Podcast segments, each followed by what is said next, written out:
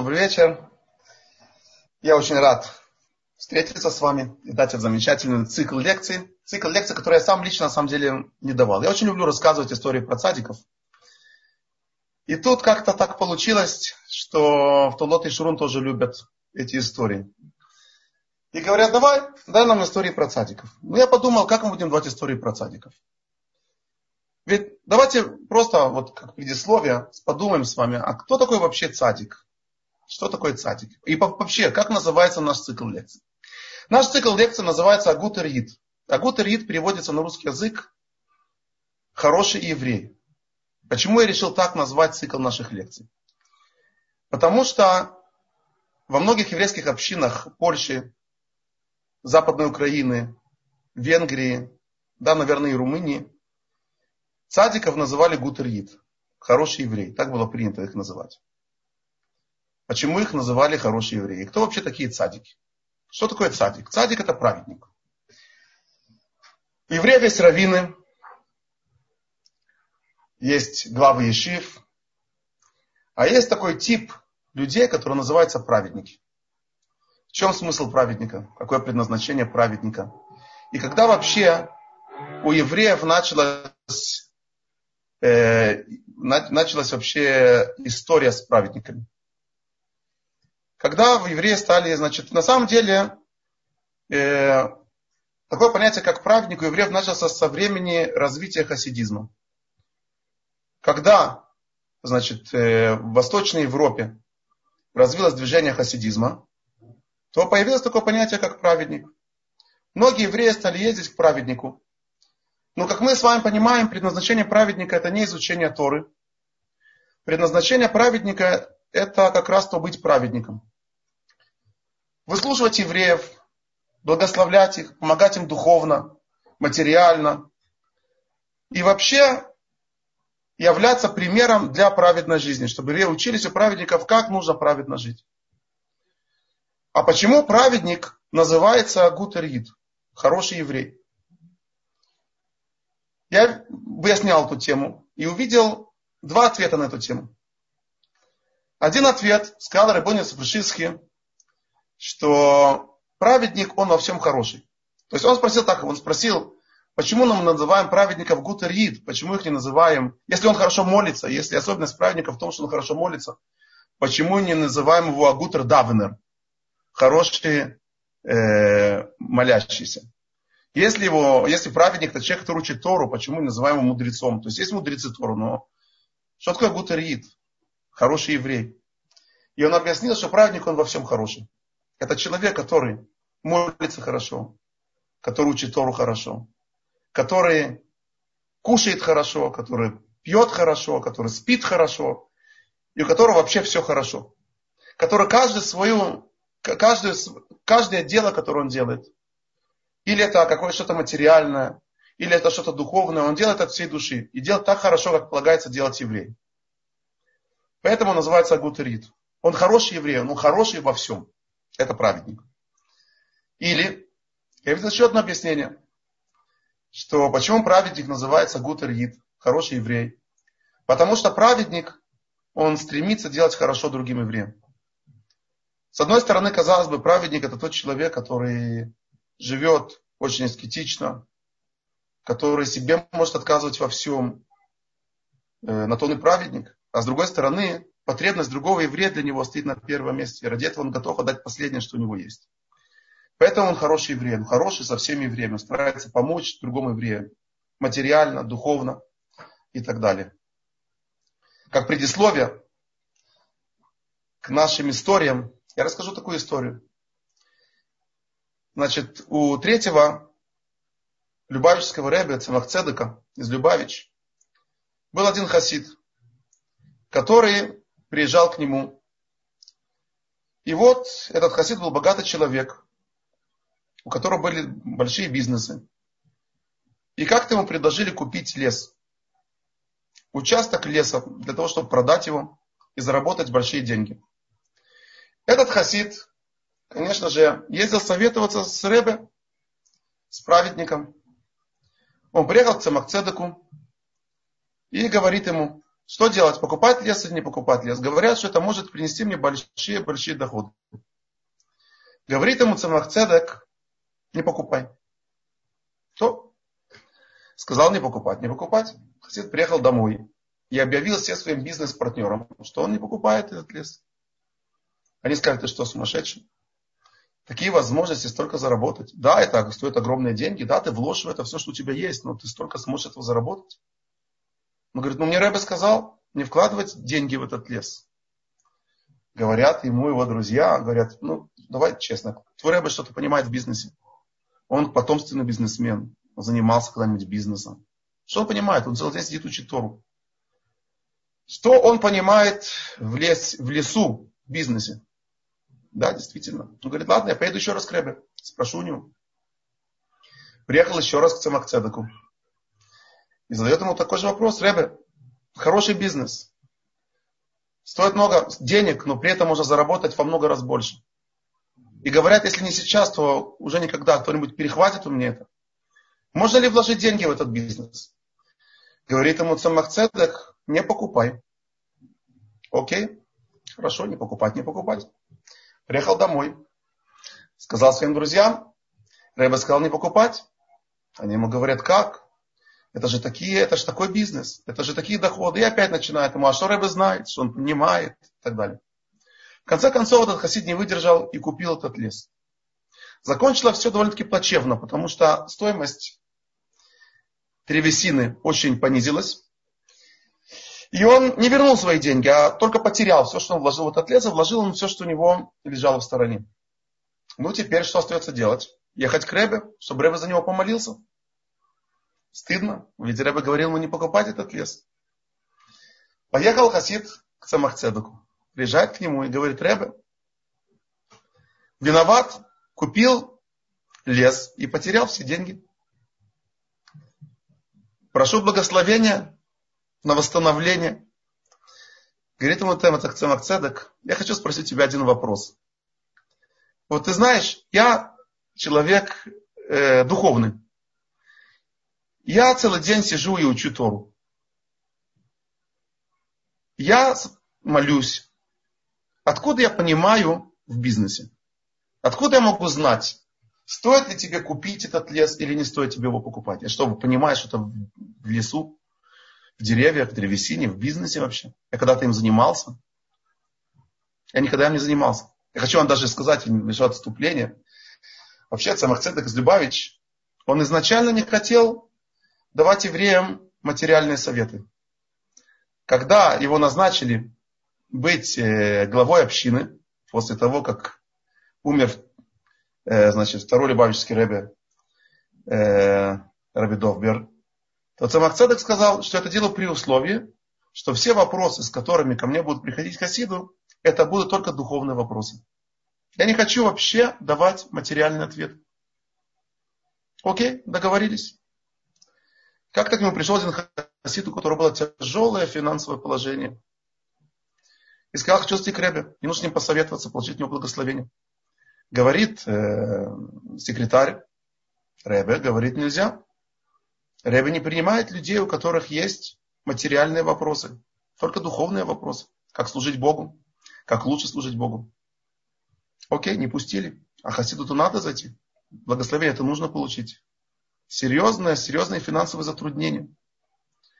И он заметил, что в комнате, где сидит Ребе, стены не доходят до потолка. И он так разогнался, отошел так, сделал разгон и бросился на эту стену, ухватился за верх, потянулся. И с большим трудом, человек все-таки был не спортсмен и не гимнаст, но тем не менее он влез в комнату Рэбе.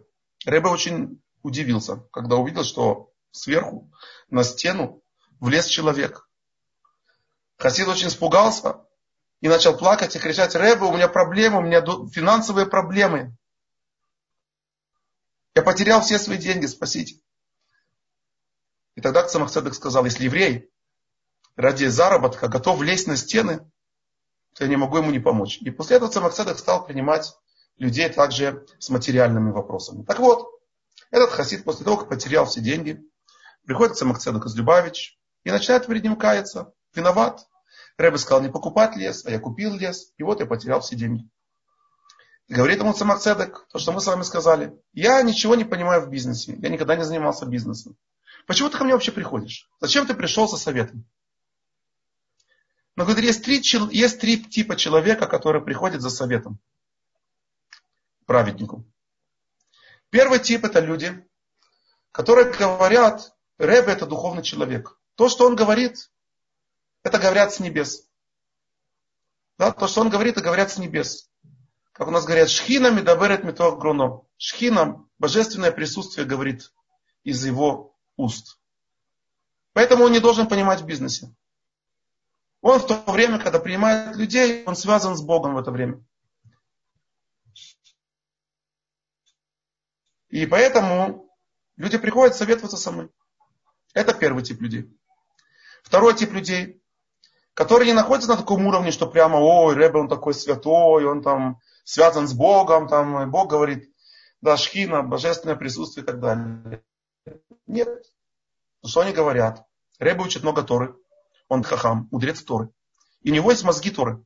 То, что он говорит, это голос Торы. По Торе так должно быть. Такой Торы дикий подход. Да, подход Торы. Это второй тип людей. А есть люди, которые и так не считают. И все равно приходят советоваться. Почему? Они говорят, Ребе, он человек с опытом. Да, он не бизнесмен. Да, он все время сидит учит Тору. Но к нему очень много приходит людей за разными советами, за благословениями. И он выслушивает очень много проблем, и у него уже есть жизненный опыт, как решать эти проблемы. Поэтому стоит прийти и послушать то, что он говорит. Говорится Максадах этому хасиду. Каким бы ты ни был типом из этих трех типов людей, ты все равно должен был меня слушаться. А ты меня не послушался. Ну, и дал ему благословение, чтобы, ну, должен быть хороший конец в любой истории. И дал Самахцедаку благословение, чтобы человек все-таки смог вернуть обратно свой бизнес и выкарабкаться из тяжелой финансовой неурядицы. Вот такая вот история, которую я хочу рассказать как предисловие. У евреев, у евреев, восточных евреев особенно, у евреев Европы с тех пор, как э, распространилось движение хасидизма, и сегодня без исключения, или это хасиды, или это не хасиды, у евреев есть такой обычай идти и просить благословения. У раввинов, у цадиков. Когда есть какие-то проблемы в жизни, просить духовное благословение, чтобы стали мудрецами Торы, чтобы приближались к Богу. Просить материальное благословение, чтобы было больше денег, здоровья и так далее, и так далее, и так далее. Ну так так мы привыкли. Причем, как правило, большинство цадиков, они были еще большими раввинами. Я думаю, даже все. Они прекрасно знали Тору, но при этом были известны в народе как цадики. Например, Хофецхайм, да, известный раввин Хафецхаим, да, про которых один из известнейших раввинов в период перед катастрофой был известен как Цадик, хотя он был огромный мудрец, написал такой труд, как Мишнаврура, который, аллахический труд, который изучает сегодня почти везде. То есть он был большой мудрец Тор, но люди к нему приходили как к Цадику, просили у него благословения. Были большие раввины, которые были и раввинами, и цадиками. А кто же такой цадик? Кто человек, кто тот человек, которого мы называем цадиком? Я не буду давать сейчас лекцию на этот вопрос. Я не буду рассказывать, что такое цадик, кто такой цадик. Я просто буду рассказывать истории про цадиков. У нас должны быть пять лекций на эту тему, пять лекций истории на эту тему. И во время каждой лекции буду рассказывать истории на, про что-то особенное, про какой-то особенный аспект взаимодействия цадика с, с Богом, с людьми. И вот наша Первая лекция вот на этом курсе называется «Духовное влияние цадика». Духовное влияние цадика. Как он духовно влияет на людей. Одно из предназначений предводителей еврейского народа – это духовно улучшать других евреев. И вот мы расскажем несколько историй на эту тему. Как цадики духовно помогали другим евреям. Первая история, которую хочу рассказать, это история про Раби из Карлина. человека, который родился э, где-то в начале 19 века, скончался примерно в 1900, 1872 году. Карлин, сегодня это часть города Пинска, юго-запад Беларуси. Рабиарон из Карлина, у него был один очень важный принцип в жизни. Он всегда молился в миньяне. Миньян, как мы знаем, это группа из десяти евреев, мужчин, и мы всегда стараемся молиться в миньяне, потому что когда собирается 10 евреев и молятся, то молитвы, они поднимаются лучше на небеса. Эти молитвы много сильнее. И вот Раберон из Карлина у него был принцип, он никогда не молился без миньяна. Даже была такая история, что как-то ему делали операцию и ввели в наркоз. После операции Раби Арон очень долго спал. А так как это было уже вечер, и все знали, что Рэбе, когда проснется, он захочет, чтобы был миньян, помолиться вечернюю молитву, то много людей остались ждать в больнице, пока Рэбе проснется. А Рэбе все не просыпался. Было уже середина ночи. Никто не знал, когда проснется Рэбе. И скоро ли это будет. И люди начали потихоньку расходиться. Таким образом, вместе с Раби Ароном остался в комнате только один человек, его секретарь, которому по долгу службы полагалось там быть. И он ждал, пока Рэбе проснется. Звали этого секретаря Ревабром Ицхак. Через какое-то время Раби Арон просыпается и говорит, Авром Ицхак, миньян есть? Что Авром Ицхак может ему ответить? когда миньяна нету. С другой стороны, он знает, что Рэбе очень важно молиться в миньяне. И он говорит, миньян есть. Говорит ему Раби Арон из Карлина, ну раз есть миньян, то пусть они зайдут, будем все вместе молиться. Он говорит, Рэбе, врачи сказали, что вам нужно быть в спокойствии. Больной должен быть в полном спокойствии. Поэтому у нас меня находится в коридоре. Он говорит, хорошо, ну будь хазаном. Без вопросов. Уром Ицак подошел к стене, взял сиду и начал читать все молитвы, которые читают в Миньяне, но которые нельзя читать без Миньяна. Такие как Кадиш и Борху, еще разные такие молитвы, которые, в принципе, читают только в Миньяне, когда здесь евреев. Прочитал все молитвы, зашел к Ребе, говорит ему Раби Арон из Карлина, Авром Ицак, почему он не слышал народ?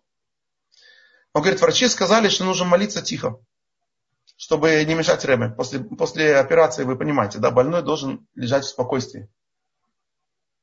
Окей, хорошо. Прошло какое-то время. Рэбе выздоровел.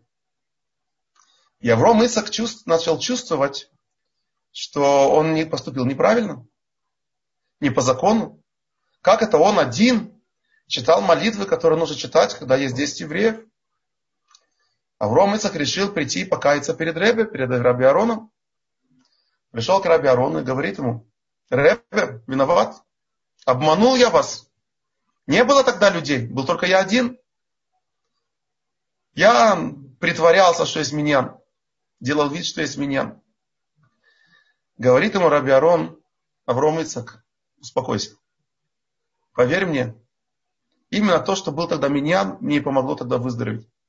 Не дай Бог, если бы я узнал, что нет у меня, для меня это столько, настолько важно молиться в миньяне для меня. Представь себе, чтобы после тяжелой операции я проснулся и узнал, что нет у меня. Я бы очень огорчился. Так что все нормально. Ты меня спас тем, что сказал, что есть меня. Так говорит Аберон и так ему сказал Рабиару. Прошло какое-то время после этого. И к Рабиарону пришли и сказали, что есть один парень, и этот парень, он сын одного праведного еврея, которого звали Йона Лейб. Этот еврей умер в молодом возрасте. А после этого, через короткое время после него умерла его жена. И этот парень остался сиротой. И так потихонечку, потихонечку, не имея нормального воспитания, воспитываясь в доме родственников, этот парень потихоньку стал опускаться в соблюдение Торы и заповедей. Стал очень бестолковым парнем. В конце концов, он перестал все соблюдать. Перестал соблюдать субботу, праздники. Устроился работать у одного немца, эм, у которого был, э, я знаю, как э, такая переносной магазин. Переносной магазин. И он с этим немцем ездил на разные ярмарки, рынки, и они там занимались продажей. И вот сейчас докатилось до того, дошло до того, что этот немец предложил этому парню жениться на его дочери. А для этого нужно перейти в другую религию, скорее всего, в протестантскую. Парень согласился. Он же давно ничего не соблюдал. И так вот, такая вот ситуация. А сейчас так получилось, что случайно этого парня увидели на рынке. Он приехал в Карлин на рынок со своим работодателем, с этим немцем. И хасиды Раби Арона увидели его там на этом рынке. Они вспомнили, что он сын этого самого Йон Лейба, этого праведного еврея. Им стало жалко этого парня. Пришли к Раби Арону и говорят ему, Раби Арон, Рэб, что делать? Нужно спасать пацана. Говорит Раби Арон из Карлина, пойдите к этому парню и скажите ему, что я хочу с ним поговорить. Пошли хасиды к этому парню и говорят ему, пойдем к Рэбе, он хочет с тобой поговорить. Ну, парень был не дурак. Он прекрасно понимал, о чем Рэбе хочет с ним поговорить. Он же без пяти минут, как э, э, зять этого немца, ничего не соблюдает. Но о чем Рэбе хочет с ним поговорить? Наверное, будет э, ему наставление давать о том, что нужно быть евреем, то, что нужно соблюдать, нужно то, нужно все. Он же прекрасно понимает, для чего Рэбе его зовет. Не чаек же попить. А он говорит, не пойду. Не пойду. Хорошо. Пришли хасиды обратно к Рабиарону и говорят ему, Рэбе не хочет идти. Говорит, Рабиарон, пойдите к этому парню, скажите ему, я хочу ему сказать всего лишь два слова. Два слова ему только скажу, пусть приходит. Пошли к этому, пусть завтра приходит, там, я не знаю, в 8 утра, пусть приходит ко мне. Только два слова ему скажу. Окей? Пошли люди к этому парню, говорят, Рэба хочет с тобой поговорить только два слова. Приди к нему завтра в 8 утра. Ну, парень подумал, ну что два слова, что, что он не сможет сказать. И согласился. На следующее утро хасиды собрались молиться утреннюю молитву и знали, что Раби Арон, он, конечно же, придет молиться. Он никогда не пропускал молитву в Миньяне. Но Раби Арон послал в синагогу сказать, что он не придет, пусть молится без него. И остался у себя в комнате. И вот где-то в районе 8 утра, плюс-минус, парень приходит к нему. Он заходит в комнату Раби Арону. И говорит ему Раби Арон, мой сын, я хочу тебе сказать только два слова. Но ты знаешь, я еще не молился. И у меня есть обычай, я не разговариваю без, э, перед молитвой. Можешь ли ты подождать, пока я помолюсь? Говорит, пожалуйста. Садись, сынок, садись. Посиди тут. Парень сел. Раби Арон из Карлина одел талит, тфилин и начал молиться. И он так молился, что каждое слово его молитвы, оно как резало по-живому этого парня. Резало его просто по-живому. И вот Рабиарон из Карлина тихо так помолился. И после молитвы он сказал этому парню два слова. Вузок стебни. Вузок сте майкинд. Ну, четыре слова, допустим. Вузок сте майкинд. Что ты говоришь, мой сынок? Говорит этому этот парень, Рэбби, я хочу остаться здесь. Говорит ему Рабиарон из Карлина, ну так оставайся. Он позвал определенных хасидов и сказал им, чтобы они с этим парнем учились, чтобы они не отрывали от него глаз, чтобы они сделали все, чтобы он стал праведным евреем. Они с ним учились, они воспитывали его, как соблюдать заповеди. На субботних мероприятиях, на тишах, то, что называется, на хасидских сходках, парень сидел буквально рядом с Ребе, с Раби Ароном. И так было в течение, наверное, полугода. Через полгода Ребе ему сказал, сынок, ты уже достаточно сильный человек в еврейском плане. И тебе пора искать себе шедух, семью, жениться. Но запомни, Жить нужно там, только где живут праведные, богобоязненные евреи. И жить среди них. Вот так Рабиарон двумя словами вернул человека к иудаизму. Он ему ничего не говорил, он ему не высказывал никаких нравоучений, а просто молился, и парень, и эта святость молитвы цадика, она проникла вглубь человека и раскрыла в нем все самое тайное, все то, что он пытался много лет скрыть. Она раскрыла в нем его пинталоид, его еврейскую черту, которая была у него внутри. Парень уже не вернулся к этому немцу, к своей невесте, а потом он просто построил хорошую еврейскую семью. Но самое интересное, что мы учим из этой истории. Раби Арон, которого, для которого принципиально, просто жизненно принципиально было молиться в Миньяне. При этом он был готов остаться и не молиться в Миньяне для того, чтобы спасти еврейскую душу. То есть принципы принципами. Но когда вопрос шел о спасении евреев, то часто мы уже видели, что праведники, они готовы ли были поступиться многими своими принципами. Расскажу историю про одного очень известного равина, праведника, э, как его можно назвать, Магида, человек, который очень много евреев, евреев приблизил своими словами Торы, своими речами, который звали Рабьянкель Галинский. Рабьяков Галинский это был еврей, который был еще из старого поколения Ешивы Новардук. Новардук это город Новогрудок в Беларуси. Очень интересная сеть Ешив, которая была построена дедушкой из Новардука, таким цадиком, раввином, Рожишивой. Построил сеть Ешив, которая была одной из важных сетей, одной из известных сетей Ешив перед катастрофой, перед, коммуни... перед, скажем так, перед революцией, перед катастрофой. И вот, значит, Рабьяков Галинский, он был до войны, он учился в этой Ешиве. Потом в 20-е годы он был арестован коммунистами вместе со многими другими учениками этой Ешивы. Был изгнан в Сибирь, долго просидел в Сибири, до конца войны он был в Сибири. Короче, интересную жизнь он прожил.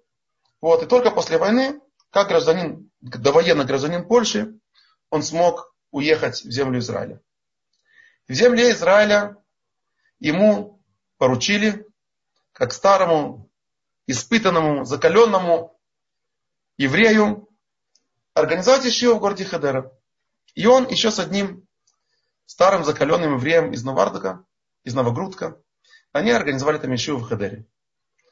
В этой Ишиве учились, как правило, в большинстве своем выходцы из восточных общин, которых в те времена, 40-е, 50-е годы в огромных количествах привозили в Израиль и, к сожалению, воспитывали в нерелигиозном духе. И вот в этой Ишиве, значит, в Хадере старались спасти как можно больше ребят. Э, ведь все эти евреи из восточных общин, из Марокко, из Йемена, они все приезжали в Израиль религиозными людьми, богобоязненными людьми. И поэтому старались как можно больше их ребят, молодых ребят приводить в эту Ишиву. История была такой. Значит, Ребяков Галинский, один из двух руководителей этой Ишивы. Человек веселый по своей природе. Ничего не боялся. Он был такой низкий, он такой был такой маленький, но ничего не боялся. И вот как-то, значит, один раз приехал грузовик, который в Ешиву привозил еду. Овощи, скажем так, овощи, фрукты.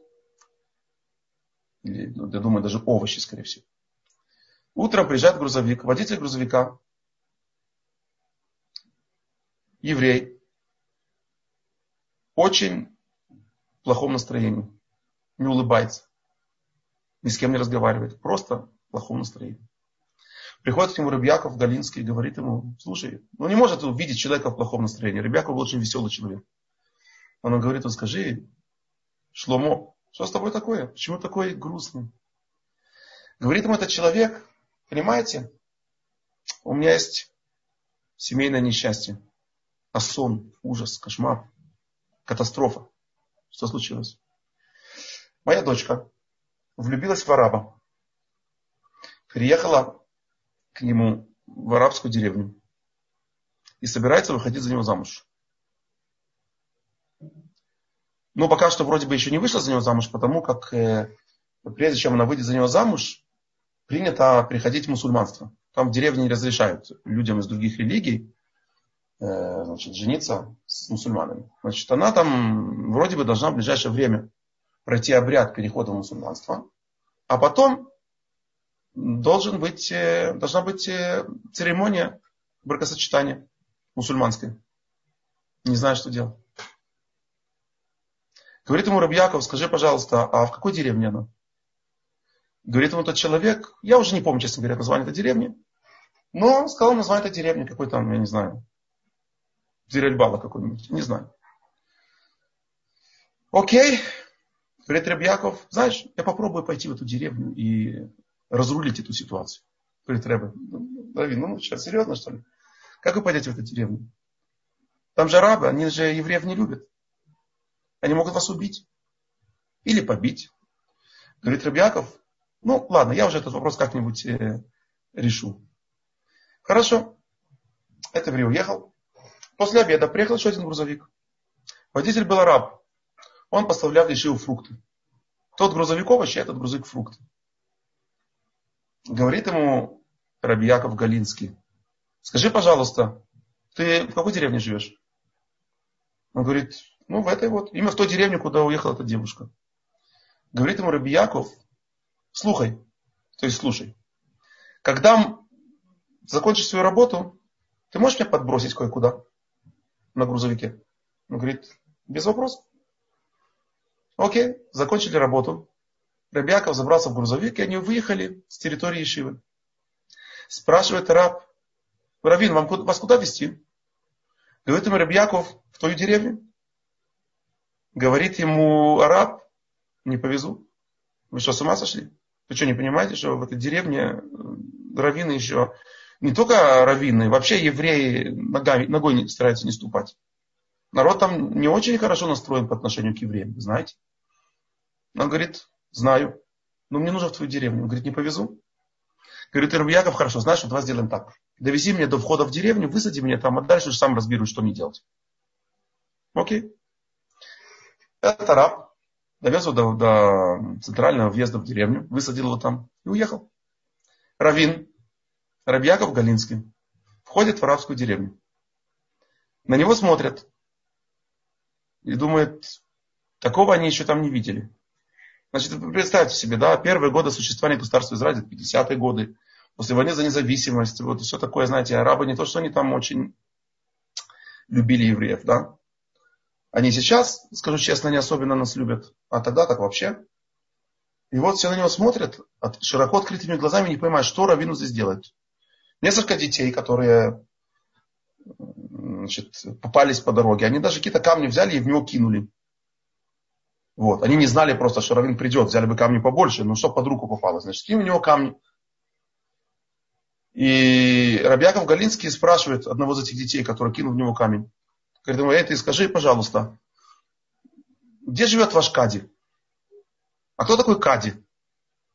Кади это, ну, скажем так, арабский раввин. Окей?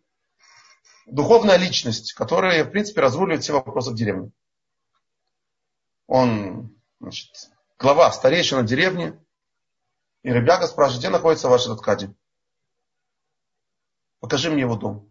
Ну, этот парень, этот арабский мальчик, подумал, раз этот еврей идет к нашему кади, видимо, видимо, Кади его пригласил. Раз Кади его пригласил, так ни в коем случае нельзя в него камни кидать. Это же гость нашего старейшины взял и пошел, и повел Рабьякова к дому Кади. И все, кто по пути к нему попадался, спрашивал, что же этот еврей делает в нашей деревне. Он всем отвечал, он гость нашего Кади. Всем было очень интересно увидеть гостя Кади. То есть там целая толпа собралась. И все, значит, дружной толпой вместе с Рябьяковым пошли в дом Кади. Всем было интересно, что это за гость такой у нашего Кади. В жизни такого еще не видели. Чтобы наш Кади приглашал в дом э, еврейского равина. Окей, Рабьяков Галинский приходит в дом этого Кади. Кади открывает, смотрит, целая толпа. И еврей посредине. Он говорит, заходите. Он заходит. Говорит, Кади, смысл, какой, какая цель вашего визита? Говорит Раби Яков, я сюда пришел с одной целью. Дело в том, что у вас есть одна наша еврейская девушка. Вы ее знаете? Говорит, Кади, знаю. Говорит ему Раби Яков, дело в том, понимаете, в чем дело? Вот я равин, а вы, как я понимаю, Кади. То есть вы знаток арабских законов, а я знаток еврейских законов. У нас, у евреев, когда человек хочет перейти в иудаизм, его сразу не принимают. Он очень, очень долго учится, он должен понять, куда он идет, зачем он идет, какая цель. И только после того, как он уже серьезно выучил закон еврейский, и он принял это решение, то тогда мы его принимаем в иудаизм. А у вас как? Говорит ему этот Кади, у нас, конечно, не так, э, потому что ну, мусульманство принимает намного все более проще и легче. Но да, в принципе, да, что-то он тоже человек должен знать. Вы, Рабьяко, смотрите. У вас тут есть еврейская девушка, вы ее знаете. Она хочет перейти в мусульманство, где замуж за еврейского парня. Я эту девушку знаю. Я знаю ее семью. Дело в том, что она не понимает, что она делает. Она не хочет перейти в мусульманство. Она просто хочет выйти замуж за этого парня. То есть вы можете себе представить, какой мусульманкой правоверной она будет. Он говорит, окей, ну и что ты от меня хочешь? Говорит, я хочу с ней поговорить и сказать об этом. Чтобы она знала, что переход в мусульманство это серьезная вещь. Я хочу с ней поговорить. Вы можете меня, мне показать, где она находится? Говорит ему этот э, Кади, говорит, ну, пожалуйста. Позвал кого-то из своих, там, я не знаю, сыновей или там друзей и говорит, покажите Равину, где находится дом такой-то, такой-то. Взяли Раби Якова, повели его к этому дому. Вся толпа вслед за ним. Приходит к этому дому. Открывает им дверь. Одна уже такая пожилая рабка. Она там пол подметала. Она иврит не понимала вообще. И объяснили там по-арабски, для чего он пришел. Типа Кади его послал поговорить с ее будущей невесткой. Окей, раз Кади послал, значит послал, позвал эту девушку. И Ребяков ей говорит, слушай, ну как ты могла такой позор для своих родителей? Ты знаешь, как они переживают, как ты их могла так оставить? Она говорит, ну как, я его люблю, я хочу за него выйти замуж. Он говорит, ну пойми, ты же еврейка и так далее. То есть, э, а ты приходишь так, оставляешь еврейство, приходишь в. А я его люблю, я хочу за него выйти замуж. Арабка пытается понять, ничего не понимает, она же не говорит не выйти. Он говорит, ладно, хорошо. Не смог у нее никак уговорить, никак. Ушел. Попрощался со всеми и сказал, где тут выход из деревни? Понятное дело, он почетный госкади, его уже провели, разве что ковер не расстелили по дороге. Провели его до выхода деревни, и он уехал в Суишиву. Проходит какое-то время. Этот еврей-водитель приезжает к Тимишиву, довольный, улыбается. Говорит, Ребяков, что такое довольный? Говорит, дочка вернулась. Как она вернулась? Что случилось? Он говорит, все очень просто. Дело в том, что Катя ее вызвал и сказал, слушай, в мусульманстве я тебя сразу не переведу. Сначала поучи наши законы. Вдруг он поменял, он поменял вдруг э, мнение.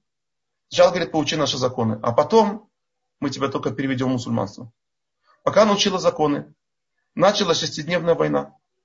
67 год. Ее, значит, этот э, ну, жених говорит, пойду всех евреев порежу, все, терпеть не могу евреев. Тут она поняла, блин, за кого я выхожу замуж? Он же ненавидит евреев. И сбежал из этой деревни, пришла домой. И слава Богу, все хорошо закончилось. Ну вот такая вот интересная история, настоящая история. Вообще стараюсь приводить истории настоящие. Я стараюсь приводить истории с адресом. Человек пошел в рабскую деревню. Я, честно говоря, не пошел бы. Я бы побоялся.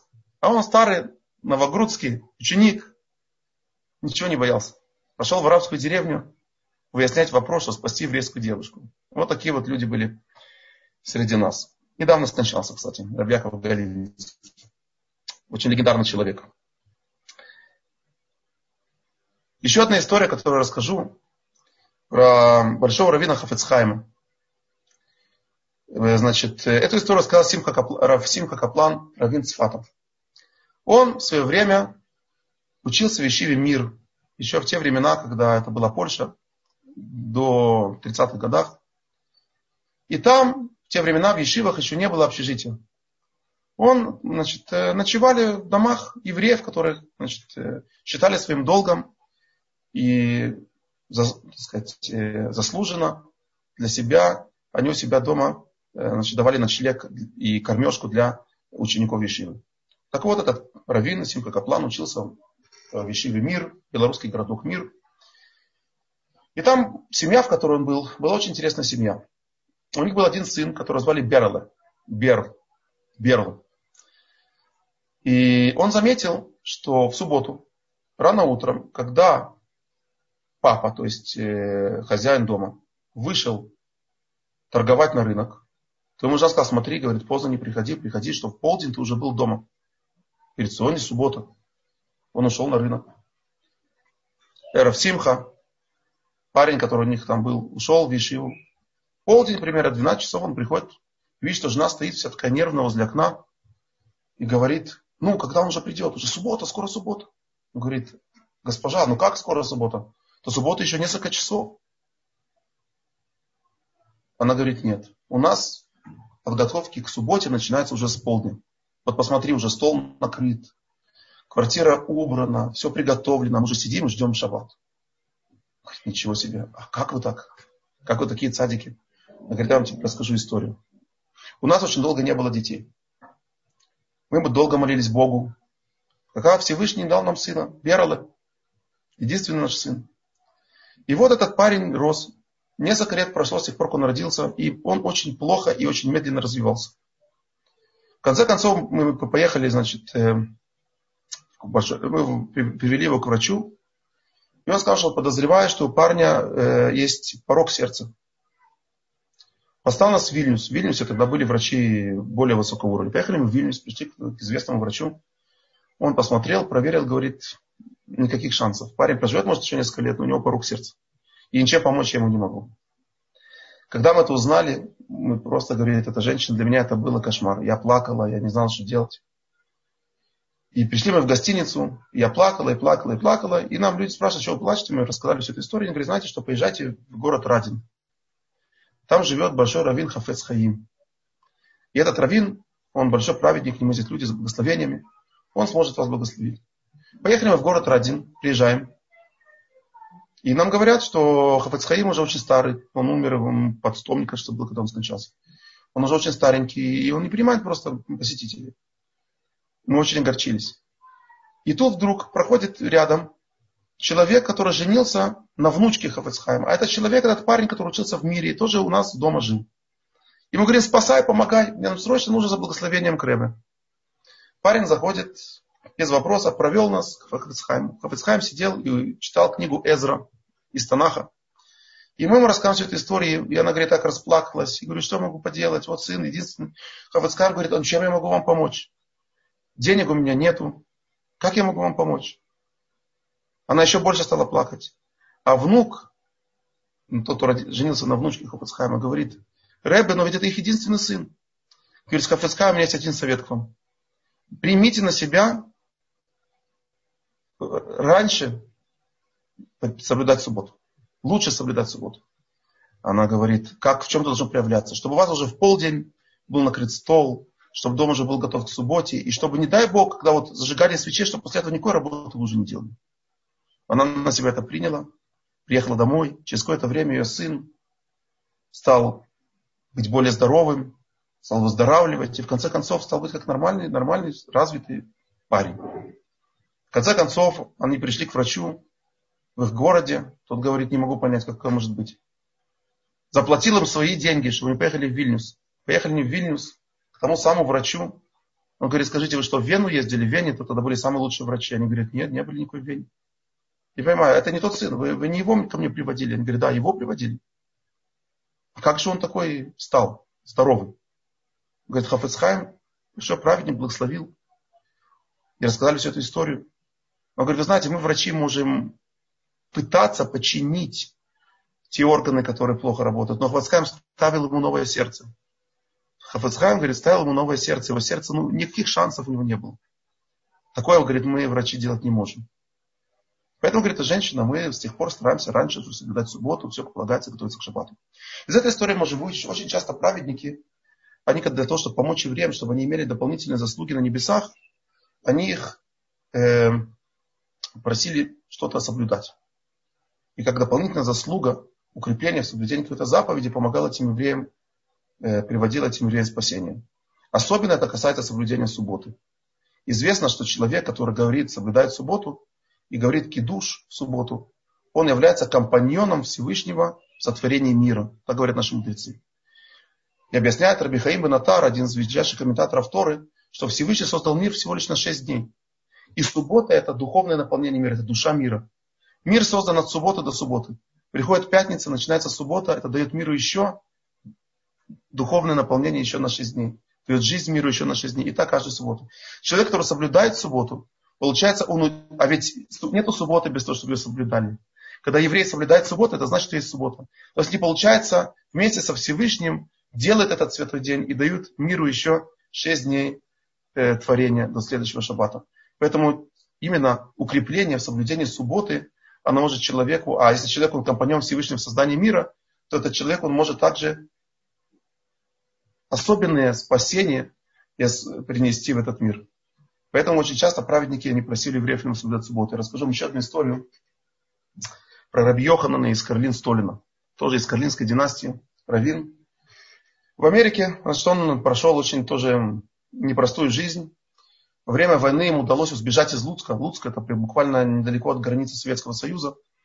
Ему удалось убежать аж до Киргизии, в город Фрунзе, или как сегодня он называют Бишкек. И, значит, там его жена и одна из дочерей умерли от голода.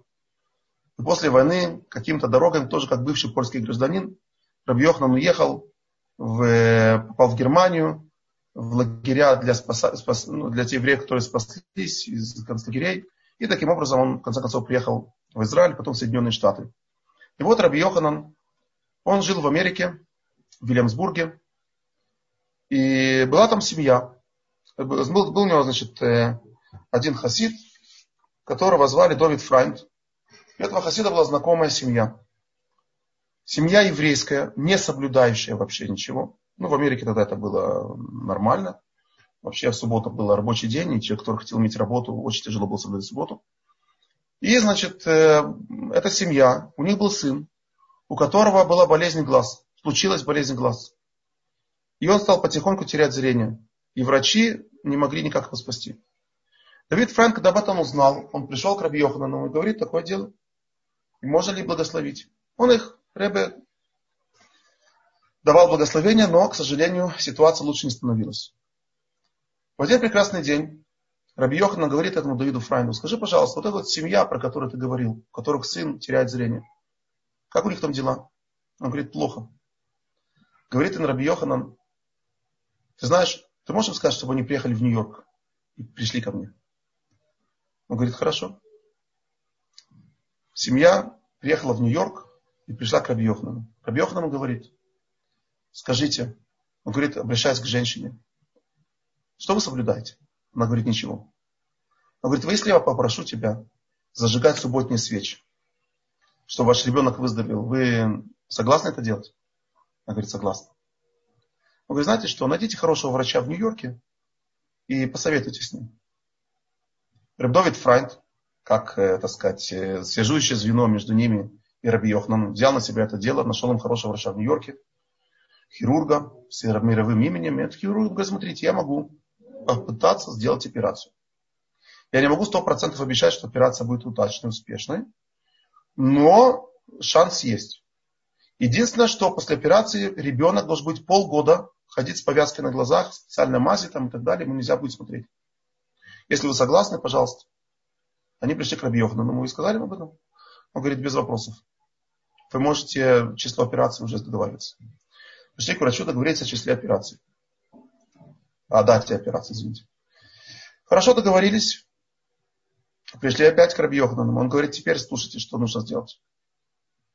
После, говорит этому своему хасиду Раби Довиду, Довиду Фрайнду, после операции пусть его мама, мама ребенка зажгет свечи и тут же снимите с него повязку с глаз. Ну как? Ну ведь врачи сказали, что уже полгода быть э, в повязке. Иначе он опять может потерять зрение и Э, значит, непоправим, непоправимый урон. Вот так вот сделать. Рабидовит, как э, верный хасид, он с этой семьей приехал к врачу и постарался, как, так сказать, доверенное лицо, подписаться под согласие. Знаете, как перед операцией обычно пишут согласие, что что-то случится, врачи не виноваты и так далее, и так далее. Вот он подписался. После операции он пришел и сказал, я требую, э, значит, снять повязки с лица ребенка. Вот его мама, мама зажжет свечку а вы снимите повязки с его глаз. Ни в коем случае, вы что? Врач сказал, ни в коем случае снимать. Я требую, я подписался, я требую. После коротких пререканий с врачами, учитывая то, что он подписался, он взял на себя ответственность, врачи сказали, окей, под вашу ответственность. Мама зажгла свечи, сняли повязку с глаз ребенка и спрашивают, что ты видишь? А он уже почти потерял зрение, он уже перед этим ничего не видел. Говорит, я вижу свечи. Ну, конечно, тут плач и слезы и все такое. Вот. И все, ребенок вернул зрение, все. И Рабдовид Фрайнд, это была, значит, операцию делали в субботу, на исходе субботы вся эта история произошла. Он пришел к Раби Йоханану, а Раби Йоханан в это время э, значит, в синагоге проводил млавы то есть трапезу на исходе субботы. Он приходит в синагогу, и Раби ему говорит, ну как, все нормально? Он говорит, слава Богу, все нормально. Говорит, Раби Йоханан, вот видишь, тут вокруг стоят люди, если вы знали, сколько, что мы можем сделать. Такие вот были цадики. Ну, опять же видим, человек, он смог провести спасение для этой семьи, для этого ребенка, но поставил условие, чтобы женщина зажигала субботние свечи. Какая сила зажигания субботних свечей. Правда, Раби Йоханан, тот же Раби Йоханан, иногда не имеет другого выхода, делал немножко другие вещи. Например, рассказывает его, э, я, я слышал эти истории на самом деле, Раби Моша Миламет, был еврей, который тоже провел очень интересную жизнь. Он, э, значит, э, был сыном равина одного городка возле. И он учился в Ишиве Раби Йоханана. Еще когда Раби Йоханан был в Луцке перед войной. И Ремош Меламед вместе с Раби Йохананом бежал от нацистов. А потом, когда в 1945 году он высказался, типа, что граждане Польши, им не стоит принимать советское гражданство, в ту же ночь его арестовали и послали Э, значит, в Сибирь рубить деревья. То есть человек тоже интересную жизнь прожил. И вот Эрмоша Миламет, я помню, когда приехал в Израиль около 30 лет тому назад, он нам рассказывал историю про этого праведника Раби Йоханана. И была интересная история, как Эрмоша Миламет эту историю был свидетелем этой истории.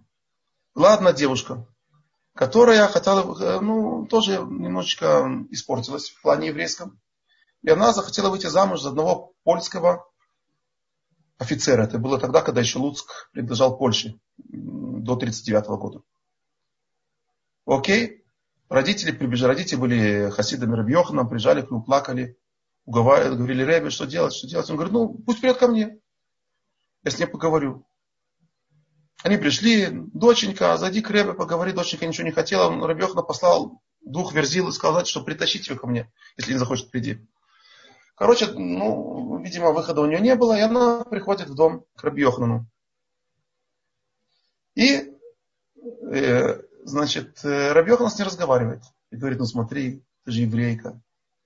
Как ты можешь выходить замуж за человека, который не является евреем, и он христианин, и он польский офицер. Ну куда твои родители, ты понимаешь, ну, как, как им тяжело будет это все. Ну как ты можешь такой позор для своей семьи. Ты что пытался себе поговорить по-хорошему. Девушка, правда, не хотела ни в какую, и Рабьехному говорить ее не удалось. Тогда Рабьехна говорит, послушай, я тебе скажу, что будет дальше. Ты выйдешь за него замуж. Ты выйдешь с ним в Варшаву, куда там он собирается ехать, он там получил э, какой-то важный пост польской армии. И ты увидишь. Короткое время после свадьбы он сопьется и станет алкоголиком. До встречи. Окей. Она ушла. Через какое-то время, прошло буквально немного после ее свадьбы, и она опять объявляется в Луцке. И так, такое так оно и случилось. Муж ее спился, валялся на улице в пьяном виде, в никаком. Ну, понятное дело, что ей такой муж был не нужен. Вот. Э, она выходила замуж. Соответственно, его оставила и приехала обратно к своим родителям. Вот такая была история. То есть мы видим, что иногда садики, они как бы вели себя немножечко по-другому. не совсем так. Когда не было другого выхода, было даже и так. Я даже думаю, что, может, я, может быть, не спился бы, но, видимо, Раби Йохана так его благословил хорошо. К сожалению, так потом и получилось. Вот такая история. Да, есть вопросы?